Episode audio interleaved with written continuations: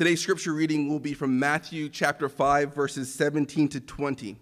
And it says this Do not think that I have come to abolish the law or the prophets. I have not come to abolish them, but to fulfill them. For truly I say to you, until heaven and earth pass away, not an iota, not a dot will pass from the law until all is accomplished. Therefore, whoever relaxes one of these, of the least of these commandments, and teaches others to do the same, will be called least in the kingdom of heaven. But whoever does them and teaches them will be called great in the kingdom of heaven. For I tell you, unless your righteousness exceeds that of the scribes and the Pharisees, you will never enter the kingdom of heaven.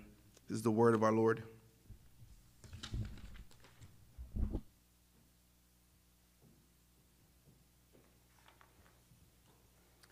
Good morning. It's uh, good to be in your home uh, today with you, and uh, we are going to continue on in our Matthew series in just in just a moment. But I just want to make mention of, of a few things. Um, you know, one of the intentions with our you know Christmas cards to missionaries is to get different opportunities for uh, Christian service before you as a church, and so. Uh, you know, if, if this is something maybe that's foreign to you, you haven't, you haven't done this before, and it seem, maybe it seems kind of strange. I don't know these, these people. Perhaps you're new to the church. You know, you've never met them before. Well, just take, you know, take a look at the list of missionaries that's listed, um, either in the, in the prayer thing or in, uh, the, um, in the, on the website, and, uh, and just commit to pray for them. You know, maybe, maybe once a week, you know, from now until the end of, of the year, or, or you know, every day for a month, or, or whatever, and then write a card expressing that, uh, that you're praying for them and, uh, and, and that you're thankful for their service to the Lord uh, in, their, in their particular field, in their particular ministry. Um, we've got another opportunity that's going to come up, and we'll share details of the, that uh, just later, but it is going to be a food drive. And so just uh, keep your, your radar uh, just set to be able to, when you, when you hear that, uh, we want to be able to restock our, our food pantry as it's, as, uh, it's much needed uh, in these days. And don't forget about also our memory verse. You know, as a, as a church, we want to we want to be able to hide God's word in our heart, and so it's Matthew 123.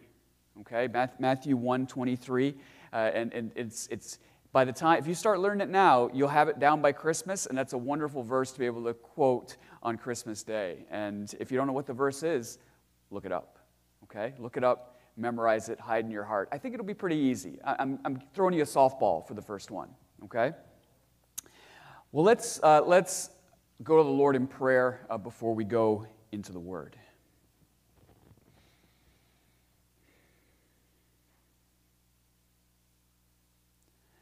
Father, sometimes we, we go through a, a particular week, and when we get to the end of it, perhaps we realize we haven't really paid much attention to you. We've, we've been concerned with the things of the world, distractions. And yet, Father, you are faithful to us, even when, even when we don't give you a, a second thought at times. Thank you for that great love that you have for us through our Lord Jesus Christ. And Father, there, there probably are times as well, being us, being sinners as we are, that we've that we've gone against your will and your ways. But thank you that, that your mercy and your grace is, is great enough to cover all of our sins. Thank you that we can walk in a newness of life in Christ. May we live and rejoice in, in, the, uh, in the reality of that mercy. And Father, as we as we may struggle with, with particular sins, uh, Father, help us to gain, to gain victory in them, Father, not through our own self discipline, but, but through our joy that's found in, in your relationship with us as a good, good Father.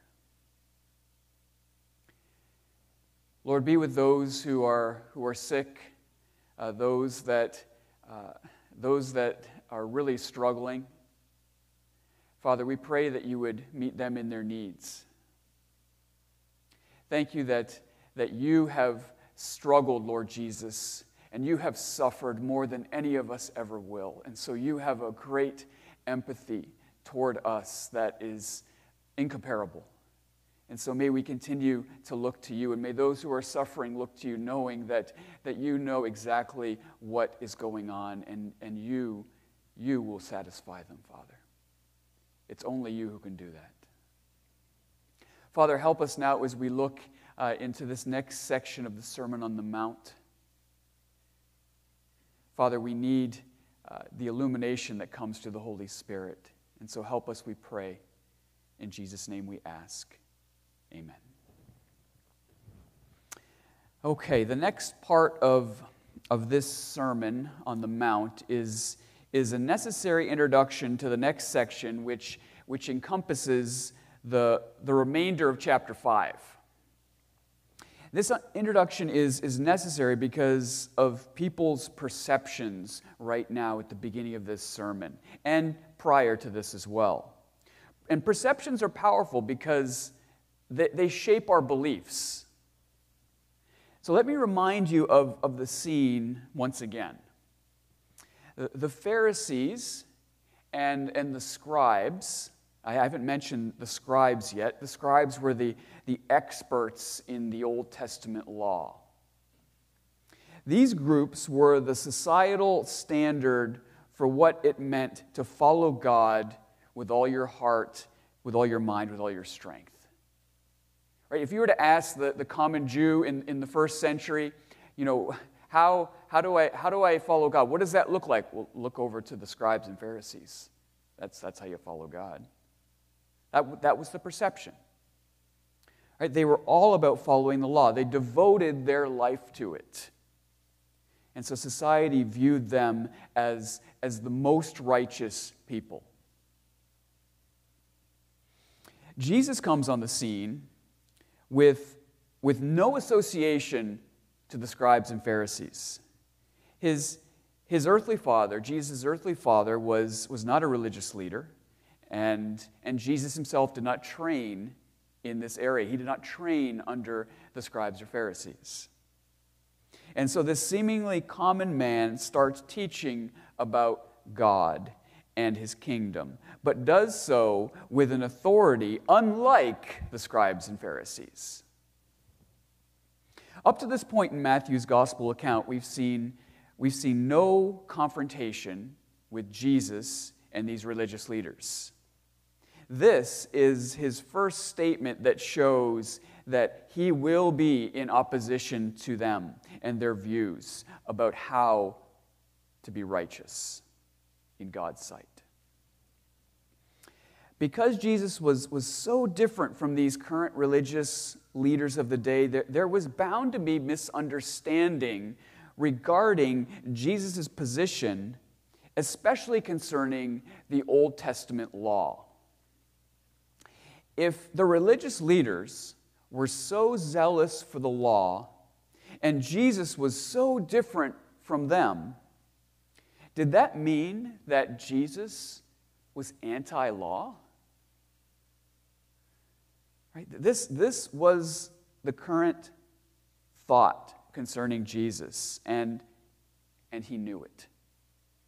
So he dispels that notion in this section, starting in verse 17.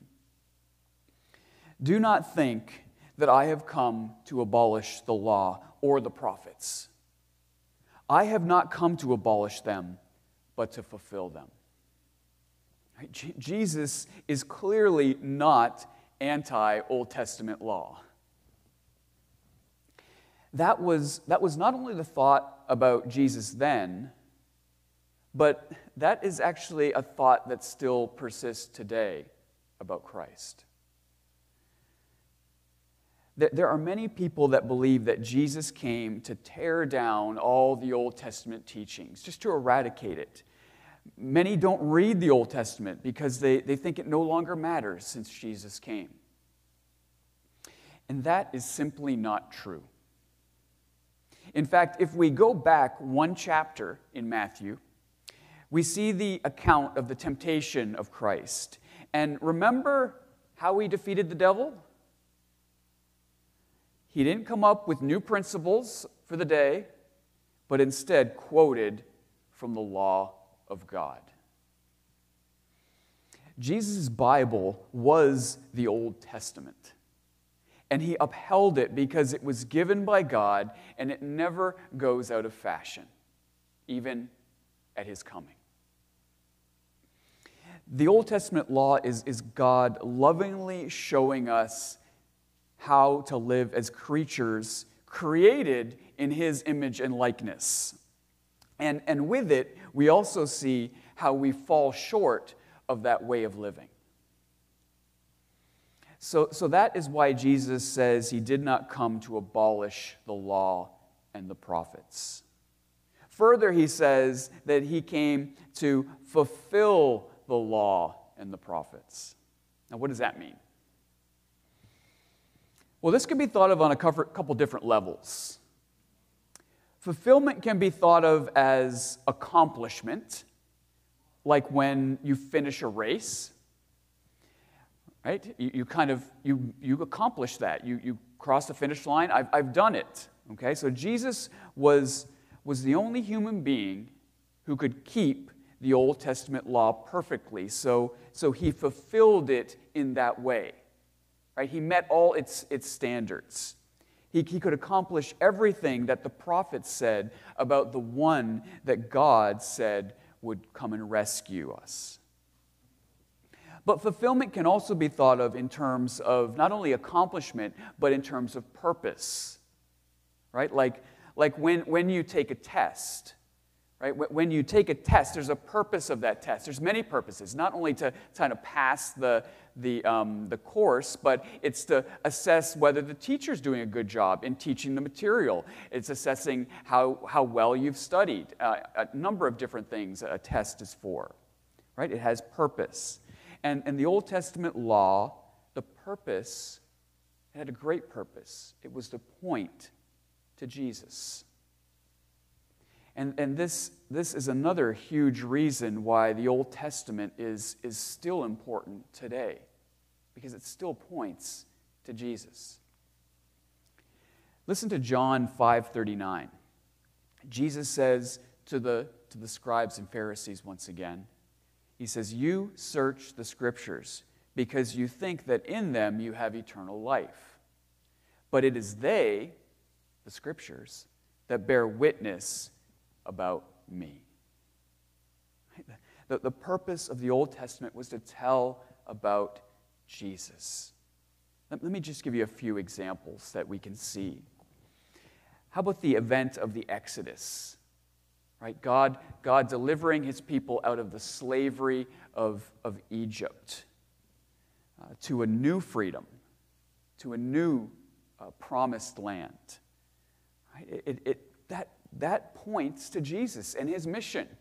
He came to deliver us out of the slavery, not of a nation, but out of the slavery of sin and into a freedom. A freedom, a, a freedom. Sin doesn't bind us anymore, it has no power over us anymore in Christ.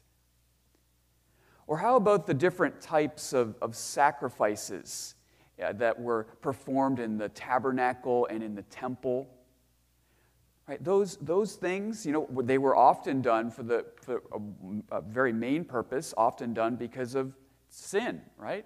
Here's, here's a sacrifice I'm putting before me. I've sinned, here's a sacrifice. And these point to the once and for all sacrifice that Jesus would make for us.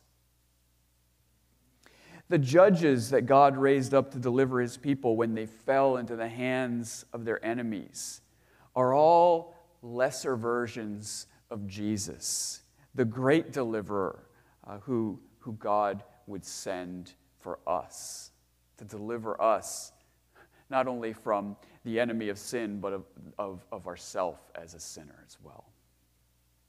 Therefore, the, the good news of salvation by grace through the person and work of Jesus is found in the Old Testament.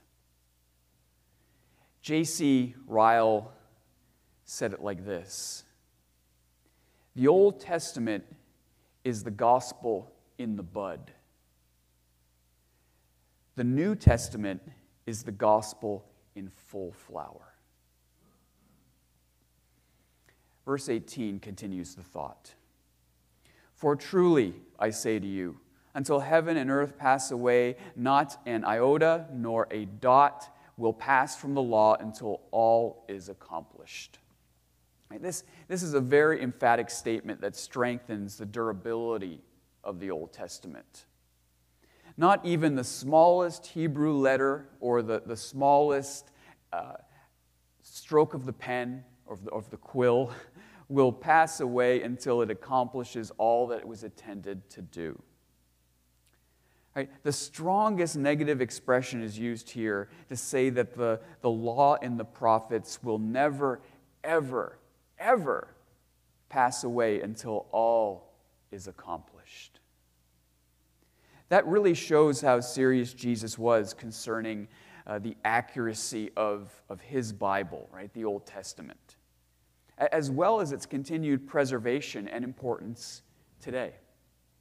So that means that, that we can't ignore the teaching of the Old Testament. The implications of this can be seen in, in the last two verses. Verse 19. Therefore, whoever relaxes one of the least of these commandments and teaches others to do the same will be called least in the kingdom of heaven. But whoever does them and teaches them will be called great in the kingdom of heaven.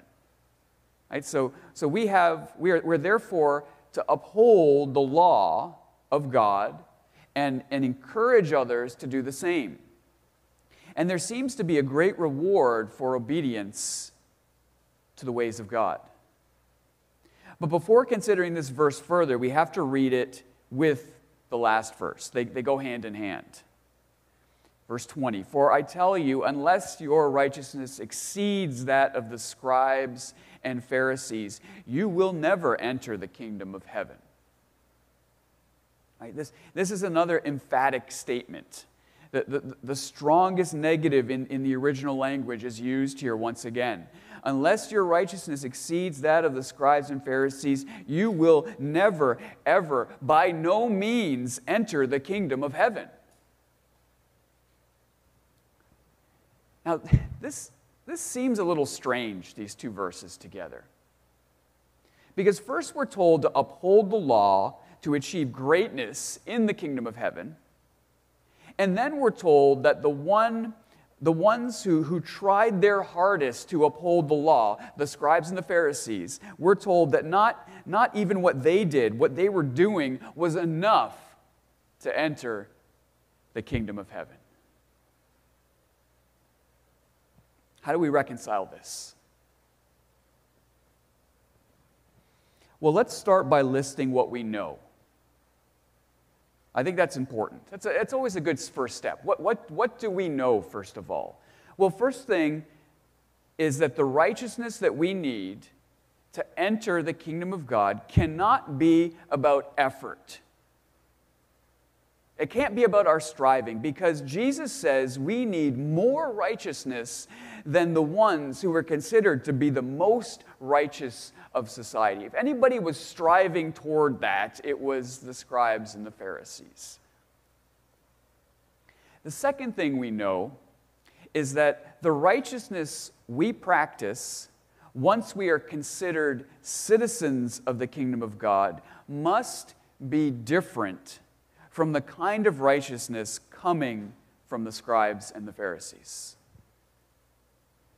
Right? The, these were the probable two thoughts going through the heads of those listeners that Jesus was teaching. So let's take those two things we know from, from the last two verses and form two questions that we need to answer. Because those two things we know bring up some questions in my mind. Here's the first question that comes to my mind What kind of righteousness do we need to enter the kingdom of heaven? What kind of righteousness do we need to enter the kingdom of heaven, God's kingdom? It is quite clear that it is not the righteousness of the Jewish that the Jewish society looked up to in that day, right? The practice of the scribes and Pharisees. So, so what, what did their righteousness look like? What did it look like? Well, well they, they saw the law of God as something that they could accomplish on their own. Right? The, the way they did this was by creating a system of, of disciplined living to keep them on the straight and narrow, to keep them away from what they would consider the edge, right? Where, you might fall over and sin. They referred to it often as a, a fence. You, you, put, you put a fence up before the cliff, and that's, pretty, that's going to assure that you don't fall over the edge. And so, so with this disciplined living and with this fence, they, they lived in, in, in, a way that, that kept them from the edge in their, in their minds. But there was only one problem this system never touched their hearts. They became prideful that they had the appearance of righteousness before others and that others could not attain that same level of righteousness that they profess to have. Right? Their, their hearts were untouched. Jesus would later refer to them as whitewashed tombs. Right? The, the, the outside would be, would be nice and clean and brilliantly shining in the sun, but inside inside, we know what's inside a tomb. It's full of death and rottenness. That's, that's our problem. It's, it's not that we are good people trying to stop doing a few bad things. We are rotten at the heart level, and we try hard not to let things bubble up to the surface, but they often do. And we say, and, and, and the things that we do and the things that we say, when, they, when that bubbles up to the surface, often goes against God's ways. And further, we end up hurting people and others, as well as God. So, so we need a righteousness that is not our own to possess because we don't have it within us. And that's why Jesus came and died on the cross. This is how the apostle Paul succinctly put it in 2 Corinthians 5:21. For our sake he made him to be sin who knew no sin, so that in him we might become the righteousness of God. He made him, Jesus, to be sin who knew no sin. Jesus took your sin and and the justice that it deserved on the cross and suffered in your place. So that in Him, in Jesus, we might become the righteousness of God. Jesus, the only truly righteous one, gives us His righteousness that we could never achieve on our own.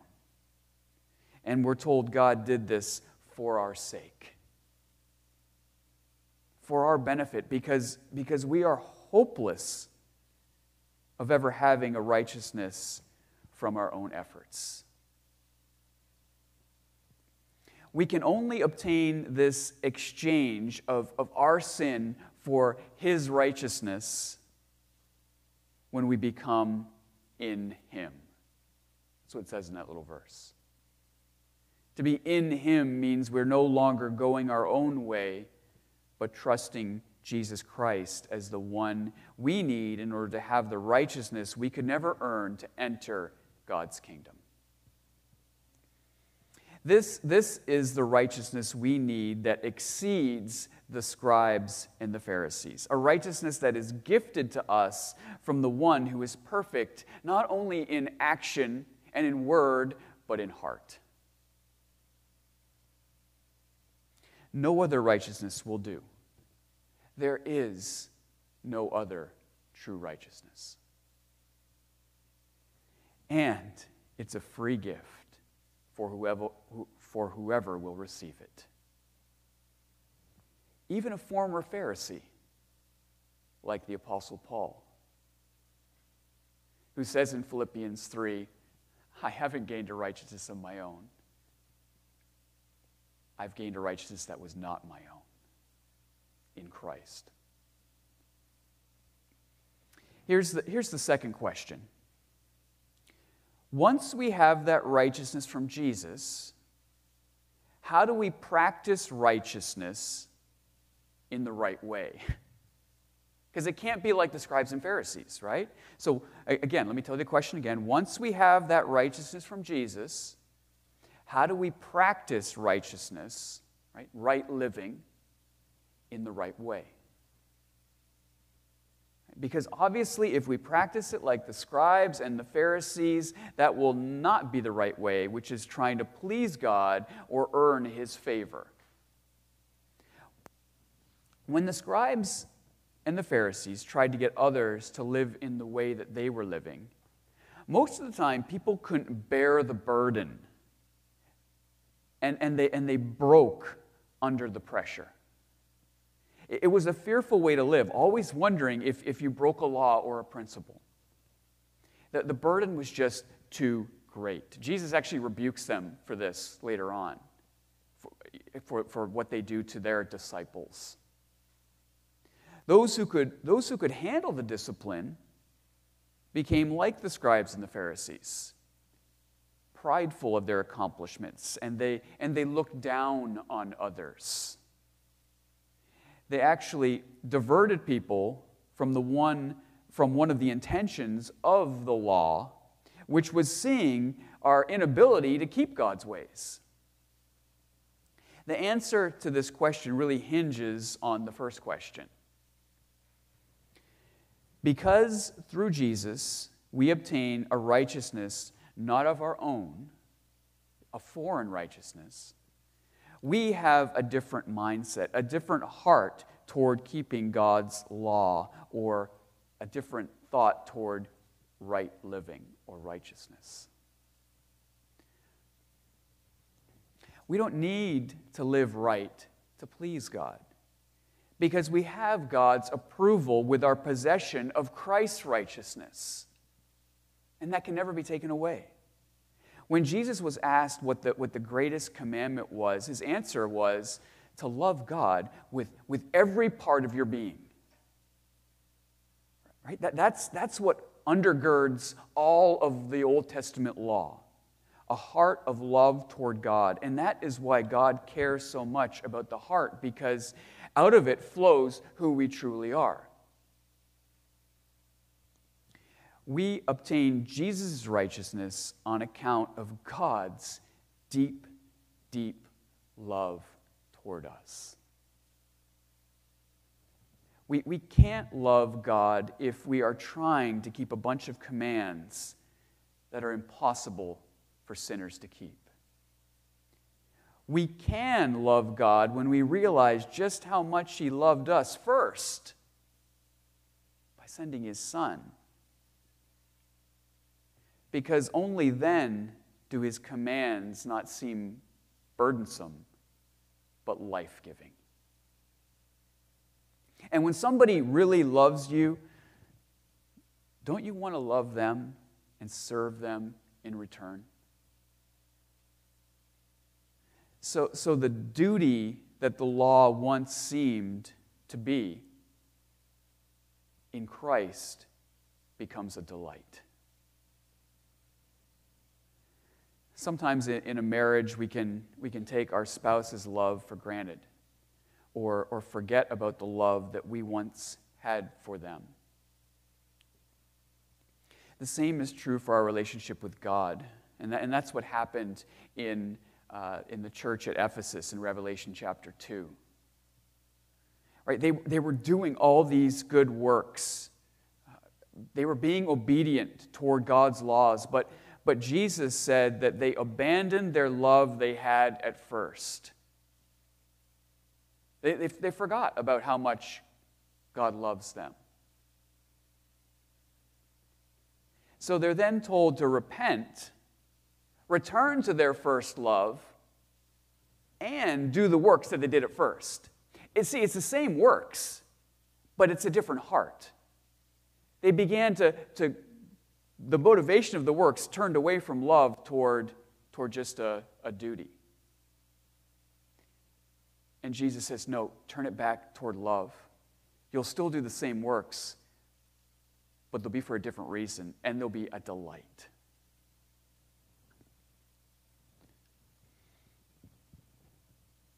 You see, the works without the love toward Jesus who gave us his righteousness are of no value. They're, they're, just, they're just like a, a clanging cymbal. They don't have any effect. It's, it's easy to slip into the ways of the scribes and Pharisees, even in church, even to those who go to church. The, the solution is not, to, not a challenge to do better, but, but a reminder. Just, just look back at the deep, deep love God has for you through Jesus. And that love will compel you to walk according to God's ways with delight. That's what we want. That's what God wants. And, and, you know, if you're a parent, you can kind of get this too, because there's a difference between your child giving you obedience begrudgingly or your child doing it out of delight. I don't know about you, but I never glory in that first one. But oh, how I love that second one. So if you if you are concerned about the lack of, of obedience in, know, in yourself or maybe one of, one of your church family members, don't challenge them to do better. Don't do that. Encourage them that Jesus fiercely loves them. Let's pray.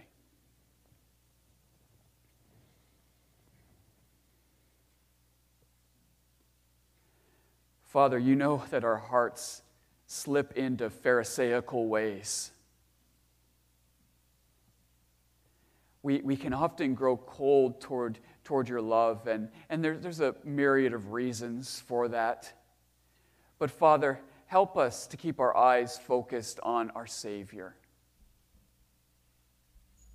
Our Savior who, who loved us before we could ever love Him before we were even lovely, and who suffered for us so that we could have a righteousness that's not our own.